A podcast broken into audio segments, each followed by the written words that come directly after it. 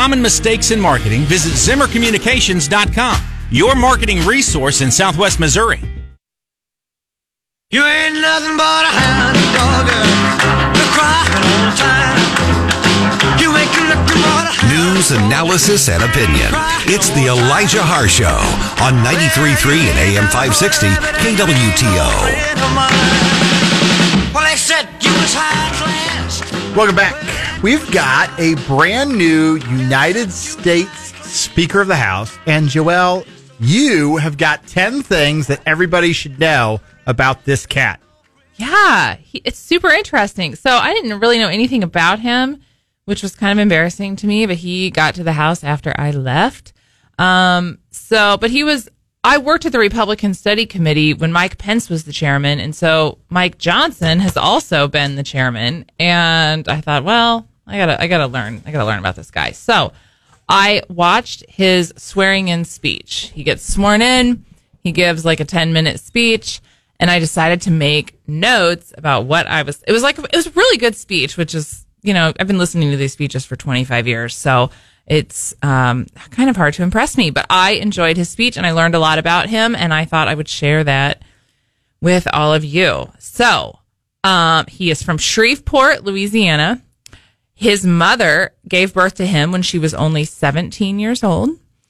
And he was the first person in his family to graduate from college.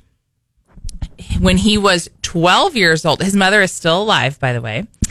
When he was 12 years old, his father, who was the deputy fire chief of the Shreveport uh, Fire Department, was severely burned in an explosion at work. So he was severely burned and disabled in the line of duty. And Johnson talked about his dad and how he lived in pain basically his whole life. Um, and unfortunately, his father passed away from cancer three days before Mike was elected to Congress. So I think he ran in 2016 and was sworn in in 2017. So um, his his father passed away three days before he he won his election, which was really sad. And then he told a story about when you're a freshman, one of the things that you could do is you go work on the dais. So you are presiding speaker for a day or an hour. And you think it's kind of cool at the time, but what you don't realize is it's not that great of a job and they're just, it's a job for freshmen. But he, he told a story of when he was up there. He looked up and if you've never been in the chamber, in the House chamber, there's, you know, there's the floor where the members are, and then there's the upper gallery, and the gallery is where media hang out and where visitors can come and watch the proceedings. But all the way around on the front part of the balcony, there's these cameo, these, these pictures of famous lawmakers. And of course, the greatest lawmaker of all time is Moses. And so when you, like the greatest lawgiver of all time. So when you're standing at the dais looking out, you're directly across from Moses. So he said, you know, here he is working, working the microphone, listening to somebody's speech, but he kind of got caught up in the moment because he was brand new to the house and he, and he looks up and there's Moses and he said he, he got teary and very emotional. And he's like, you know, if anyone was watching C-SPAN that day, um, it wasn't the speech that was making me cry. He was just sort of caught up in the moment of uh, being in Congress. But um, okay, what else? We've done one, two, three. We've done three so far. Johnson's wife's name is Kelly. He said in his speech she spent the last two weeks on her knees praying, and the election happened so fast that she could not get a flight to D.C., so she was not able to be there. They have five children Michael, Hannah, Abby, Jack, and Will. And uh, one thing that was very clear in his speech, he is not afraid to talk about his faith. He is an evangelical Christian. He said, you know, I don't believe in coincidences and I believe that God ordains government and leadership and each person that serves in leadership. And in fact, um, you know, he was interviewed on Fox and someone said, you know, they were asking him some questions about his worldview and different views. And he said, you want to know my worldview? Go pick up a Bible. He said, there's a, um, I'm a Bible believing Christian, and somebody asked me today, people are curious, what does Mike Johnson think about any issue under the sun? He said, My answer is go pick up a Bible off your shelf and read it. That's my worldview. That's what I believe, and I'm making no apologies for it. And he did add, it's my personal worldview, and I don't expect everyone else to have the same view. But you want to know how I feel about an issue, go read your Bible, which is a fantastic answer. And hard to find these days. It's not hard to find people who talk about Christianity or say they believe in God, um, who are involved in politics, but to find somebody that's willing to sort of go beyond the one line and say, "Oh yeah, I go to church or I go to First Baptist or something like that," but for somebody who's clearly made this part of his, um, you know, who he is and how he approaches his life, I thought that was pretty interesting part of his speech. He went on to talk about um, the Declaration of Independence, and he said in his speech, he said, "You know, I wish that students were still required to memorize the second paragraph of our nation's birth certificate, the Declaration of Independence." We hold these truths to be self-evident that all men are created equal. And he went, he went on to say, not born equal, created equal. Um, and again, sort of referencing that he feels like there's, there's no coincidences and God has ordained everything. And we're, we all have these rights and these rights, they're not because we're Americans. They're, they're because God created us this way. Um, so another interesting fact, which I, as a, as a budget person really liked, Mike Johnson cares about the debt. So he spent a little bit of time in his speech talking about our $33 trillion debt. He said it's our nation's, uh, it's the biggest national security threat that we face currently. He called for the creation of a bipartisan debt commission to look at solutions to deal with our fiscal problems. Now, I have to admit, as somebody who served and worked on the first fiscal commission back in 2010, I kind of laughed because it's like, well, we've been there, done that. But then, you know, I gave it a second thought and look, we haven't done anything about the debt. It's like doubled since I was in Washington. It doubled while I was there. Um, it's not a bad idea. He's basically saying, let's try again. We're going to break the fourth wall a little bit. Tell the truth. You've had people from Washington, D.C. that reached out as soon as he said this and asked if you would consider serving on this second debt commission. That is true. There, you know, nothing like a good sequel. Pull out the original actress. So, um, yeah, that's true. Some people are, I have sort of the playbook, right? There's, it's not that there's a limitless list, but there, there's like a certain list of ways that you can fix the debt. You have to either raise money or cut spending. Those are the two big categories. And then there's big categories within those big categories. Social Security, Medicare, Medicaid, discretionary spending, the Department of Defense. Um, so there's, there's kind of like a set list of things that can be nuanced and triggered different ways to, to save more or less money. But, um, yeah, a few people reached out. Hey, you want to take one for the team and help out the country? I didn't say no. It would be super interesting. I would love to help, which is one of the reasons I was started giving it a second thought. You know, um, I don't think it will solve all of our problems, but it's certainly, it, it's never a bad thing for there to be something that's going on all the time related to the debt so that people are at least talking about it. And I know when I was looking at running for the seventh congressional district, the budget issue was one of my platforms. And I had group after group say, nobody cares about that issue anymore, which unfortunately has been true. But um, hopefully, this new speaker will change that a little bit. And he even said during his speech that um, the national debt went up $20 million in the time it took him to deliver the speech, which was like 10 minutes. Really shocking. Um, okay, last two. These are kind of silly, but the new speaker has a great head of hair. If you know me, you know I I, that.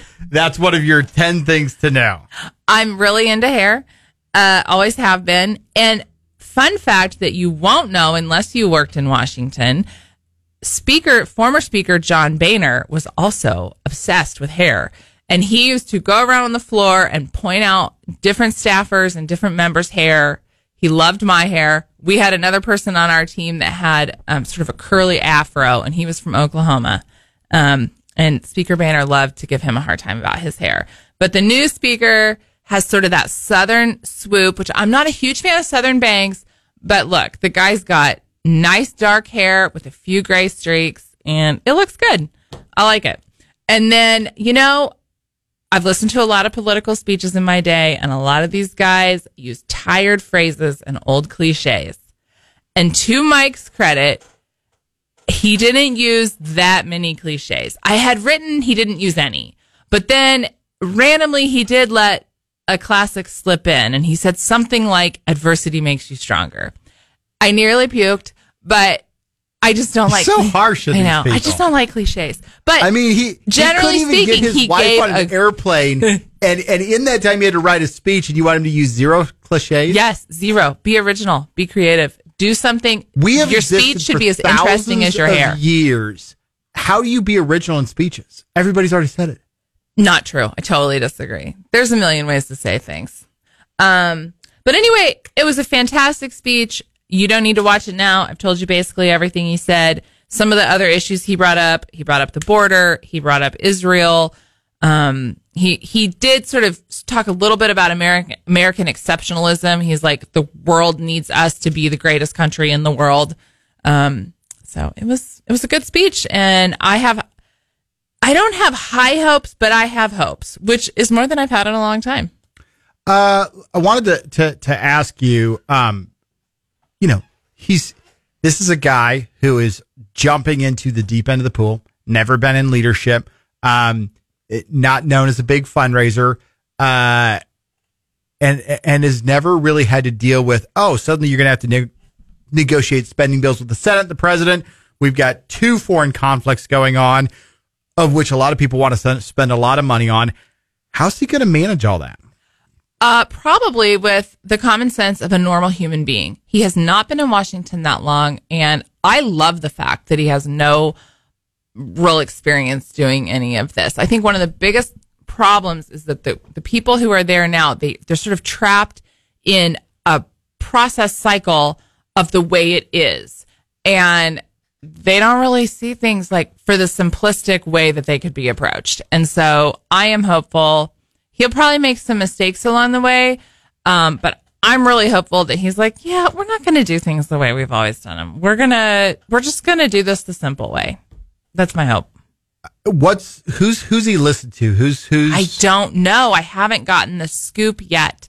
But the people that reached out to me about the debt commission said when as soon as the dust settles, we'll have an understanding of like what's going on behind the scenes and um, you know, how the debt commission is going to be set up and how his office is going to be run. He's already posted pictures with constituents from the speaker's office. He did talk about he wants it to be like a transparent, open process. At the end of his speech, he said, I want to decentralize the power out of the speaker's office and put, um, you know, more power in the hands of the members. And who knows if that's true or not, but we have some talented people from Missouri. And so I am hopeful that people like Mark Alford and Jason Smith will be able to grab some of that decentralized power and do some good with it.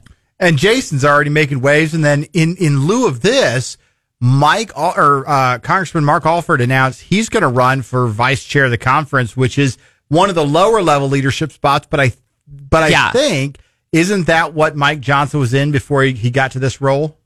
I Um, think that spot came after the RSC job. Yeah, I think so. I mean, yeah, that is the entry level to leadership, which is the perfect spot for someone like Alford who just will camp out, learn, be in the leadership meetings. You get one extra staffer, you get a little office space in the Capitol, and then you just go from there. Su- super fascinating watching all this go on. What's the what's the tenor? You you talk to a lot of people in Washington D.C. What do they say about Mike? Is he the real deal? Yes, I've He comes off very authentic. Totally. Um, I mean, I think you actually said it best. I hate to give you credit, um, but you did say he might be like the Mike Pence of this Congress, and I think that's true. But with it, I wouldn't say more depth, but like a different type of depth. Um, but yes, everything I've seen from the staffers that I know personally who have worked with him, they all say he is a top notch class act, nice guy, which is fantastic to hear. Yeah, I it's it's it, everybody that I've talked to has said sort of the same thing that he seems to be um he's exactly what you exactly what you expect. the person that he is on TV, same person he is in person in in reality, and that's that's good in Washington D.C. Okay, that's all the threads you need to know, or all the things you need to know about him. Joelle's going to drop a thread here um, on social media if you want to go back and read all this information. Uh, her, at her uh, on her X handle at Joelle Cannon. Joel M for money Cannon. Joel M Cannon. That's what I meant. Coming up at five oh five, we're going to have Jay Ashcroft join us to talk about his run for governor. But coming up next, we're going to answer. We're going to give our answers to the question today, and then of course five thirty seven, the snake draft. We're going to talk about our all time favorite public meltdowns. So much more to go. Stick around for all that. Glitter fades and the walls won't hold? Cause from Denver rubble, what remains can only be what's true. If all was lost, it's more I've gained, cause it led me back.